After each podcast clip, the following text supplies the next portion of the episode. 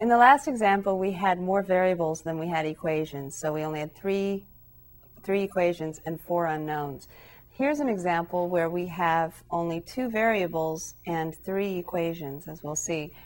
And it's also a word problem about numbers, and I know everybody loves these.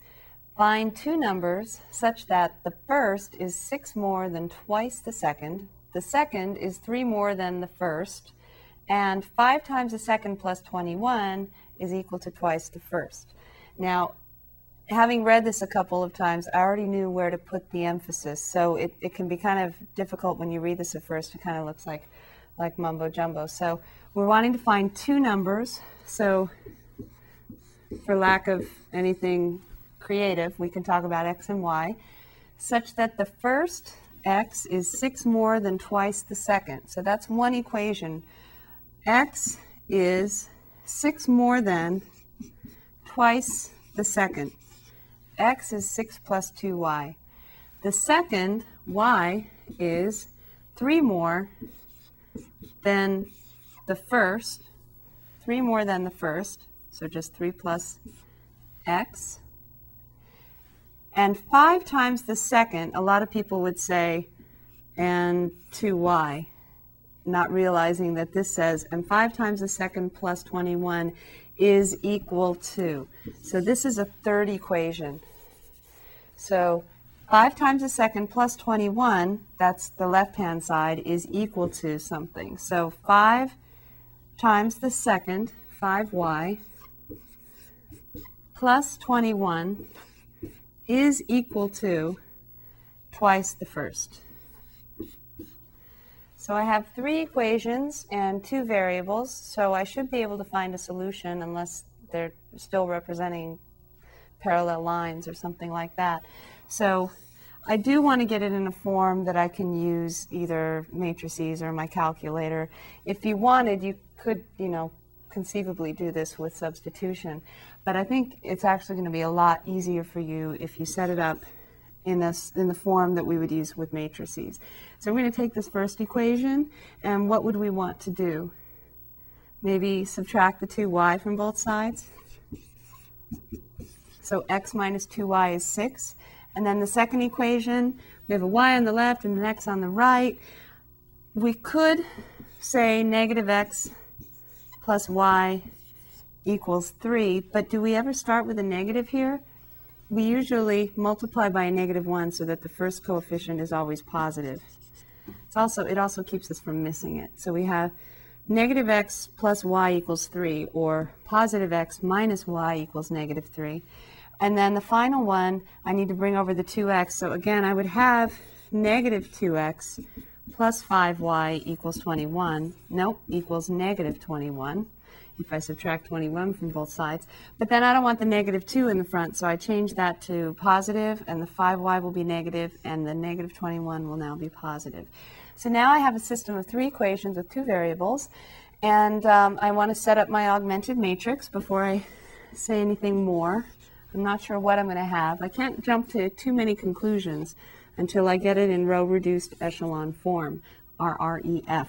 So I have 1, negative 1, negative 3, and then 2, negative 5, and positive 21. Make sure I entered those correctly.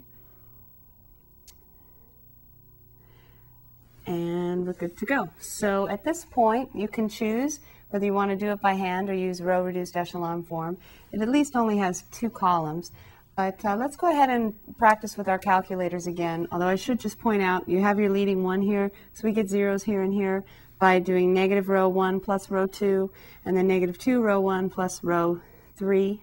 And then that would reduce this down, and then we'd deal with it from there.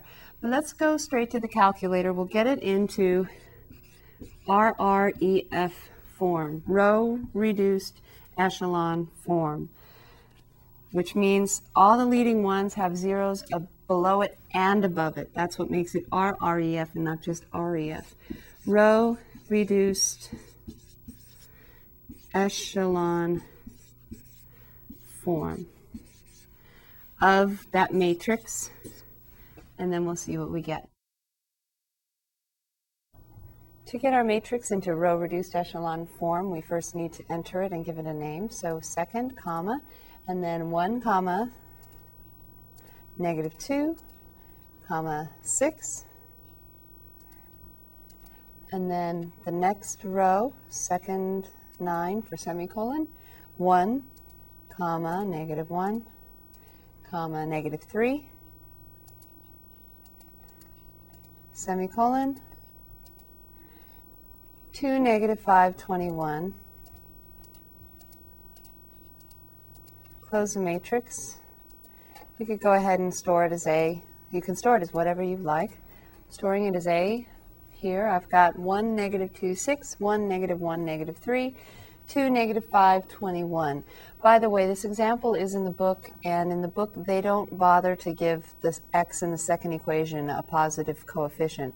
So in the book it says negative 1, 1, three, but I'm sure you've done enough row operations in algebra now to, to know that those are equivalent rows. So either 1, negative 1, negative 3, or negative 1, 1, 3. And so this is our matrix A, and we want to get it into row-reduced echelon form so we can interpret our solution. So we either type it in with alpha lock, but I think we all know how good I am at remembering to turn that off. So I'm going to go to the S's and go up one. There's RREF. I hit enter. Then I say alpha A, or go up and grab that matrix right there. So you can see, here's our matrix A. We're going to take row reduced echelon form of A. We get RREF out of the catalog. I hit enter. And it's in nice row reduced echelon form. As you might have guessed, we have an extra row here with extra information that doesn't tell us anything. 0 equals 0. That's because it turns out we have a system that has a unique solution, namely x is negative 12 and y is negative 9. Because we had a unique solution for x and y, that extra equation was not necessary, and that's why we're getting this final row of 0 equals 0 the, we only need two equations with two variables if there is a solution. So that's where the zero row came from. So we have 1x equals negative 12 and 1y equals negative 9. And the fact that they're negative is what makes this thing work, obviously, right? But when you first read it, you might have thought, gee, this seems kind of strange. How can the first one be six more than twice the second, and then the second one be three more than the first? It's kind of difficult to imagine that. The reason why that can be the case is because these things are negatives. So, um, so let's take a minute and check it actually in the original problem. I can either do it by hand or since I'm here on the calculator, I'll use that as well. It says find two numbers, x and y there, such that the first is 6 more than twice the second. Is the first one 6 more than twice the second? 6 times, 6 more than twice the second would be negative 18 plus 6, and that is equal to negative 12. So if we take twice the second and then add 6, we do get negative 12. And then it says the second, negative 9, is 3 more than the first. 3 more than negative 12 is negative 9, and so that's why it works. And then it says 5 times the second, so 5 times the second is negative 45. 5 times the second plus 21, so negative 45 plus 21 is negative 24, and it says is then is equal to twice the first. Twice the first is negative 24. So those two numbers work in every every one of those parts of the problem. So those are the solution. x equals negative 12, y equals negative 9. And if the wording seemed really strange, it's because these numbers are negative. And so the more and the less is the opposite of what you might think intuitively. So there's our solution. X is negative 12, Y is negative 9. Not exactly, you know, rocket science in terms of finding out two numbers that have these properties, but it's a good set, it's a good beginning for when we have other relationships that we need to figure out.